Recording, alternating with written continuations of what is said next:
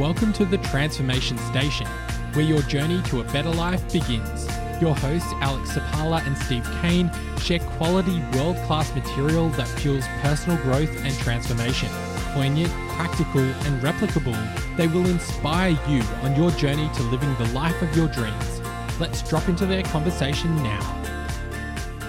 Welcome back, everyone. Today, we want to take a different track. We want to really talk about a topic which is so fundamental both in human behavior as it is in leadership, and that's the art of connecting. Our purpose for today's podcast is really to generally raise the awareness that leadership is a teachable skill and to give you some really practical information that you can apply right away. We want to convince you that if you're not already convinced, that we are all leaders in one way or another. And leadership comes down to one thing, and that one thing is influence. Leadership is influence, nothing more, nothing less, as John Maxwell says. And influence really hinges on our ability to connect with people.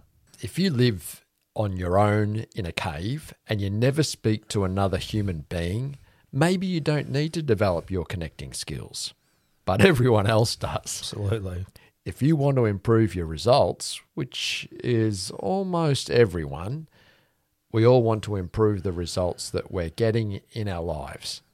For a lot of people, it's money, more time, lifestyle, relationships, health. What I've come to realize is if you want to get better results, you've got to get better at getting on with people.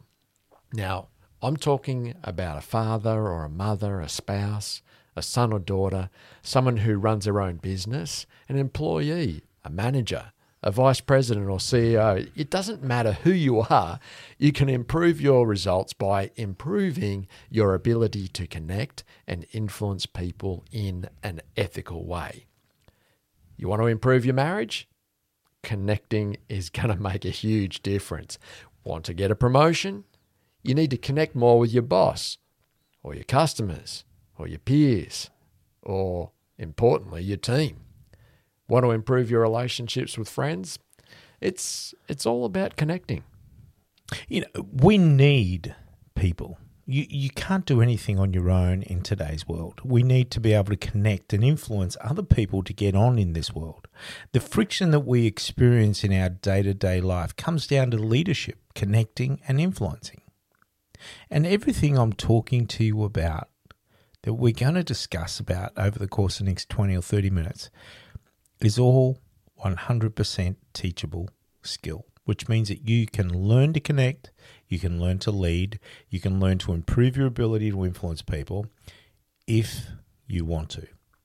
I spend a great deal of time telling people that connecting with other people is a learnable skill and it's within your reach. It might be out of your comfort zone, but it's within your reach.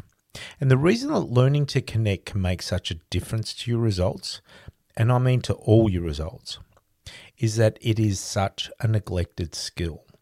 Most people don't give any thought whatsoever to developing their ability to connect with other people, either because they don't see it as a skill, or maybe they just don't see it as important. And because they don't give it any thought, it's outside of their awareness. They're not conscious or of the impact that it has on them. And this probably wouldn't be such a problem if people weren't so emotional. Human beings are emotional creatures at heart. We have an intellect. We kid ourselves that we are rational, logical human beings. That's a facade. We're actually emotional creatures. Emotions rule our lives. Why is this a problem? Well, how many of you have heard something like, he does that, he does that if you push his buttons? You need to know how to get on with getting on. We can all be logical in certain situations, but there are others that a certain trigger can flip our switch and we, we just can't help ourselves. The red cloud descends and our emotional storm blows through us. You've heard the expression, it's like herding cats.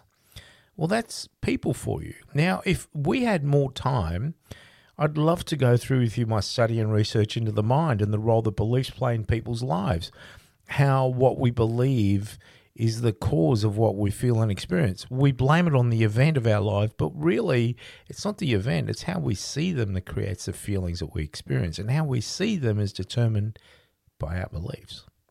It's a fascinating area. Let me just say something that I think we can all agree on. We're all different.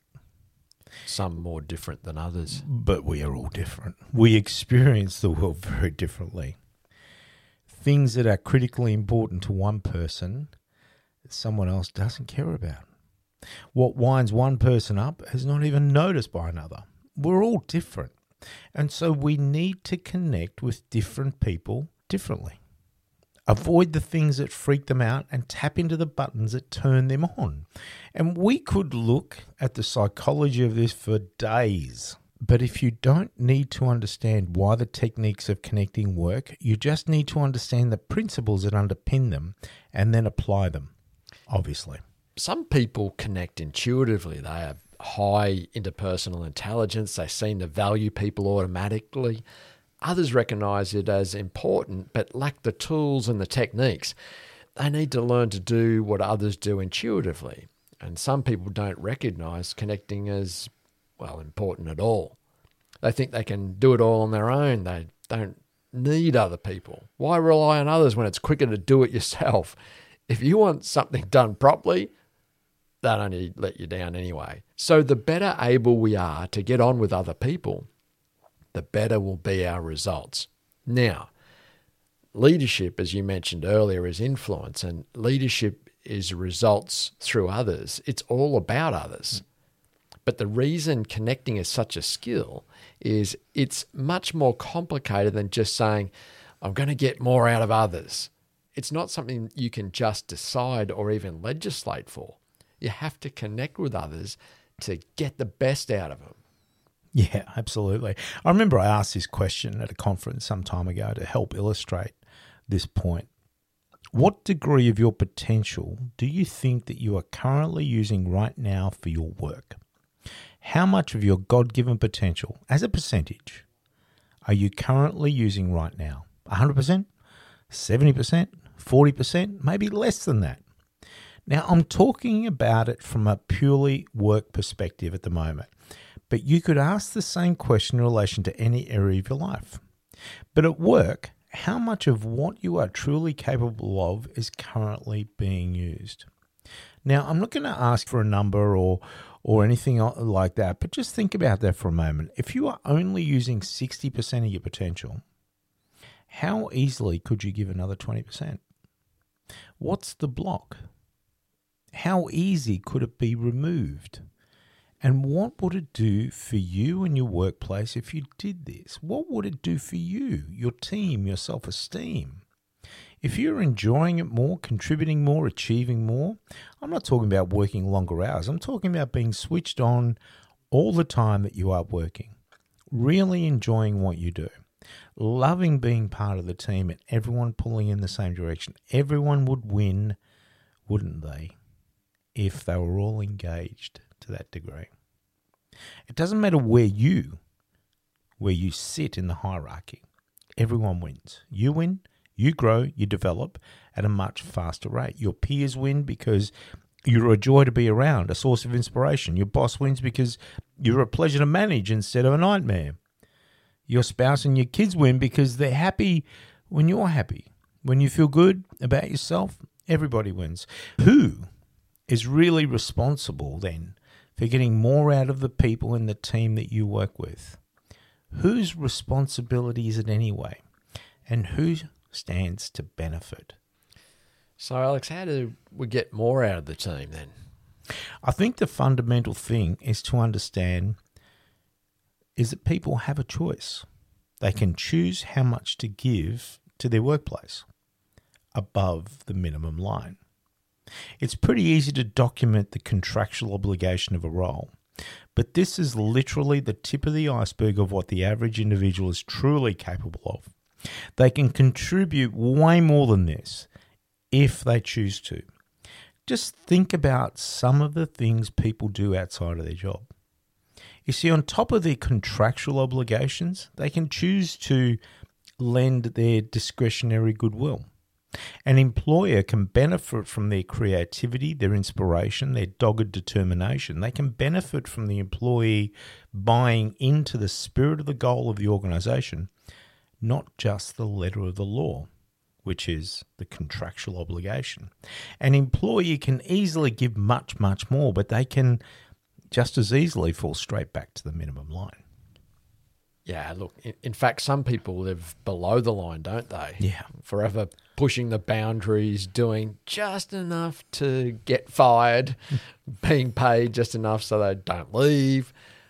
What what makes a difference? Think of the people you know who are super committed. Why are they so committed? You might think, well, they're they're more intelligent than anyone else. But a clever person will pit their wits against the company just as easily as they would with the company. And many don't do that, do they? It's not IQ, it's all passion. Well, they're just more passionate. But a passionate person can be passionately fight perceived injustice. It's not that either. Why are some employees more motivated than others? In his book, Freeing the Corporate Soul, Richard Barrett said, When employees find personal fulfillment, their productivity can be at least twice as high as when they don't. Twice as high. Yeah, that's significant, isn't it? Absolutely. And he goes on to cite a study of 25,000 employees that found 39% of the variability of corporate performance is attributed to employee fulfillment. So 39% difference in the corporation's performance is attributed to your employees' sense of fulfillment. And, and listen to this. Th- This is a bit I find really interesting. 69% of employee fulfillment is attributed to the quality of the employee's relationship with their manager. Now, is that something that we can work on improving? Absolutely. But how many managers do? How many managers actively think about improving the quality of the relationship with their direct reports? Or, for that matter, their indirect reports? No need, because they're being paid to do a job, right? Well, think back to when you were at school. I know it's a bit of a stretch for some of us, but weren't there some teachers that you just connected with and some that you just couldn't you just couldn't bear? Weren't there some who made the topic really interesting and weren't there others who just didn't seem to have a clue as to how to present information in a way that didn't send you to sleep? They don't need to think about it. You have to go to school anyway. It's not like you have a choice, right? Wrong. We all have a choice. A choice whether to engage, a choice whether to do what we're capable of doing, or what the teacher or the boss or spouse or parent will accept as a minimum. So, to summarize the finding, if we can improve the relationship between people in the team, and particularly between every manager and their team, if we can improve those relationships, it will have an enormous impact on the productivity of all the employees and on the corporation as a whole performance. Well, let, look at it this way here's the leader, and here's the team. There's a relationship between every person and every other person in that team, isn't there? Yeah. But the key relationships are these. And the health of those relationships determines the productivity of the organization. And if you think about it, when a company publishes its results, it is looking back in time saying, this is what we were doing then. But when you look at the health of the relationships in the organization, you're saying, this is what we are going to be doing in the future. It's a big difference here. Hmm. And all companies spend a great deal of time measuring how much they've spent, but how many spend time measuring the state of key relationships? Most companies spend a lot of time and money developing technical skills of the team. How many spend time developing the connecting skills of the team? Yeah, so important, and it's such a contrast. And some organisations don't want to spend money on training at all. Rationale being, why should we spend money training people so that they leave? And it's true. There's only one thing worse than spending any money on training people and then they leave, and that's not training them and then they stay. So we can probably all agree after some thought that relationships really do matter. And most companies don't invest in developing relationships, at least not enough. And some, on the other hand, do a lot. They're not the ones that object to this. See, once you've had exposure to the difference it can make, you're like, bring it on. Give me more. Any help, tools, techniques, and how to connect and communicate with people is it's all welcome. It's the ones with no awareness at all that tend to object because, as we said earlier, they just don't recognize connecting as a skill or as an important one. But connecting with people is a learnable skill. Might be out of your comfort zone, but it's definitely within your reach. Mm. We've spent a fair bit of time talking about why connecting is important because without understanding and accepting that, you're not going to be interested in how to develop your ability to connect. So true. The why is such a fundamental part of everything, especially in the learning cycle. So let me now move on to talk to you about some practicalities of connecting skills. Let's put our stuff in action. Does it work? Mate, at the end of the day, it's rubber meets the road. It the, counts, doesn't it? And this is where the rubber's on the road, man. Obviously, there's more to connecting than we can cover in this small podcast today. And we dedicate a whole day, a one day workshop to really understand the principles of connecting. But let me just summarize them here for you now. Applying the principles is through the practices, some of the key practices today. This is something that interests you. If you've decided you are going to improve your people skills, your ability to connect, then you have some tools that you can use right away. The first thing anyone who wants to connect with other people needs to realize is that connecting is all about others. If we want to connect with other people, we need to realize it's not about us, it's about them. And it's not about them so that you can get them to do what you want them to do for you. It's about them. And then guess what? You'll find that you get what you want as a byproduct. You see, there's a fundamental shift in perception that needs to take place in order to begin to progress for most people. We need to stop asking, what can they do for me? And we need to start asking, what can I do for them? We need to stop saying to ourselves, What have they got that I want? and start asking, What have I got that they want? So we have to go from putting ourselves at the center of everything to putting others at the center. Fantastic. And that is so true. Connecting is all about others. It really is. My own journey of trying to understand this took me 15 years. I went from thinking, it was all about me, to pretending it was all about them, but still secretly thinking it's all about me, to eventually realizing that actually it really is all about them. Yeah, I don't think you're alone in that. No, I don't think I am. And if you say that I am, then you probably haven't been honest with yourself. That's right. And the shift then in the nature of your relationships when you realize this, that it's all about them, that you actually forget about yourself, you think about others, and you become what's called, boom, a people person. Yeah, it's really a service thing, isn't it? It is. You may think to yourself, well, how does that help improve my results? But remember, leadership is influence, and leadership is influence, and leadership is results through others. Yeah. You know, when I started looking into my ability to be more of a people person, to increase that personableness, you wonder, can I do it? And then you start leaning into it, and then you discover that with a bit of work and effort, that yes, you actually can.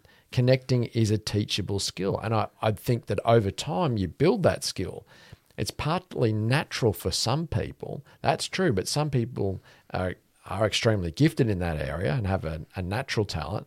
So let's just recap some key messages that we've heard so far. Leadership is critical because anything worthwhile that you achieve in life, in, in every area of your life, will be with and through other people. Everything rises and falls on leadership. Mm. What is leadership? Leadership is influence. How can I develop my ability to influence others? Develop the skill of connecting. How can I develop my skill of connecting? Learn to value others.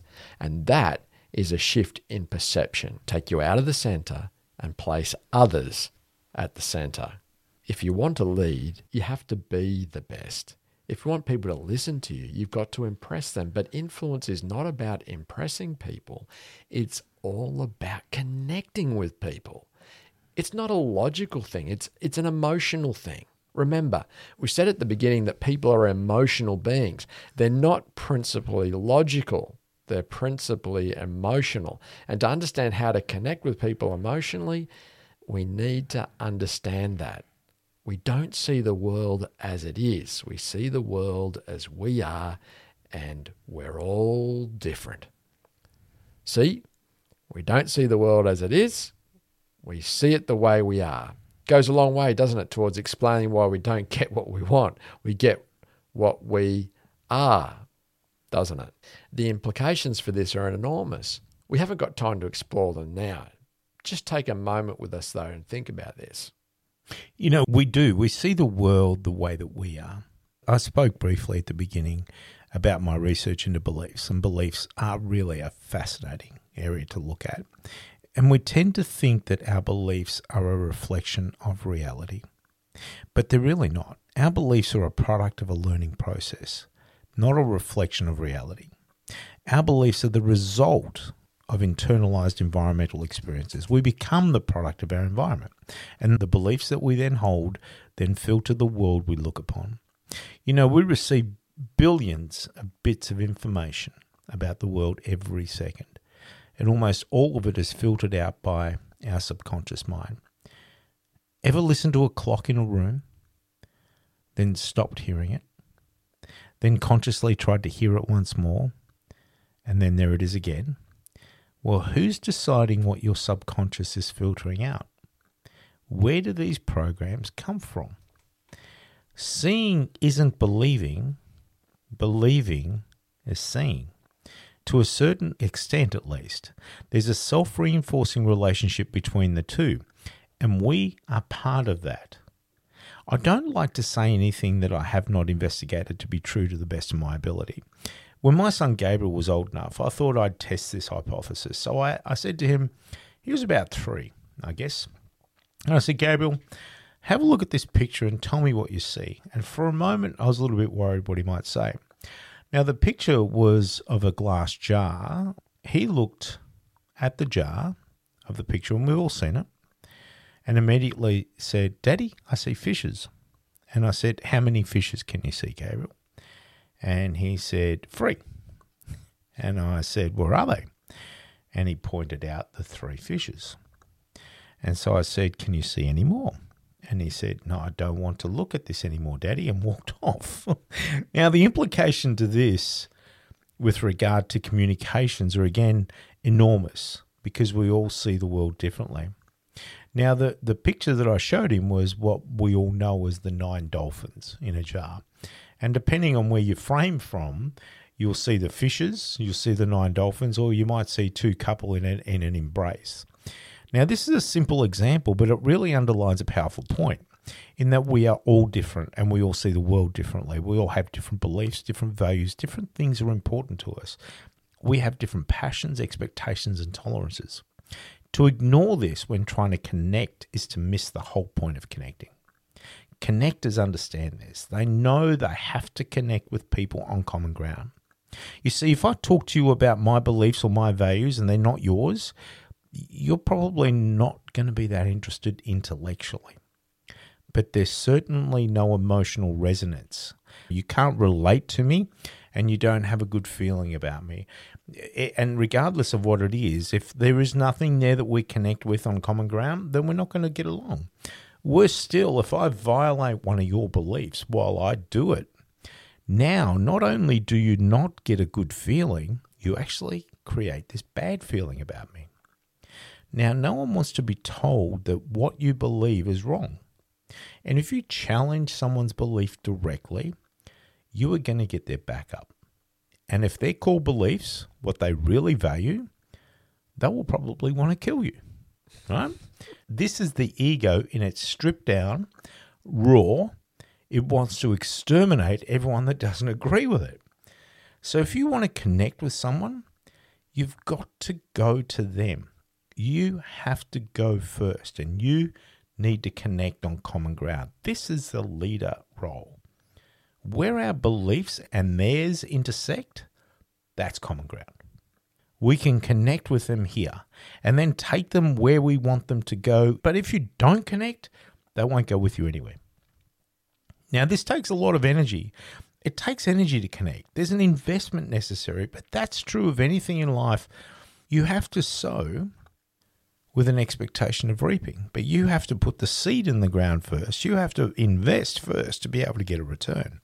We're running out of time, so we're going to have to leave it there. But hopefully, we've covered some information that you'll not only find interesting, but given you some ideas that you can start using right away. So one of those core principles of connecting with others is really is about finding common ground, finding things that you have in common, and then being able to explore the relationship from there. And if this discussion has really unearthed something in you that you'd like to know more about, we'd love for you to get in touch. As we say, we run a full day program on connecting and communicating, especially for leaders to help you unearth the things that are within you reach out to designedalliance.com.au and we would be happy to serve you to help you get the best from you or your team. It's great to be with you again. Thanks for listening to the Transformation Station podcast. If you found our content valuable, you can subscribe and give us a five star review so others can benefit from the content too.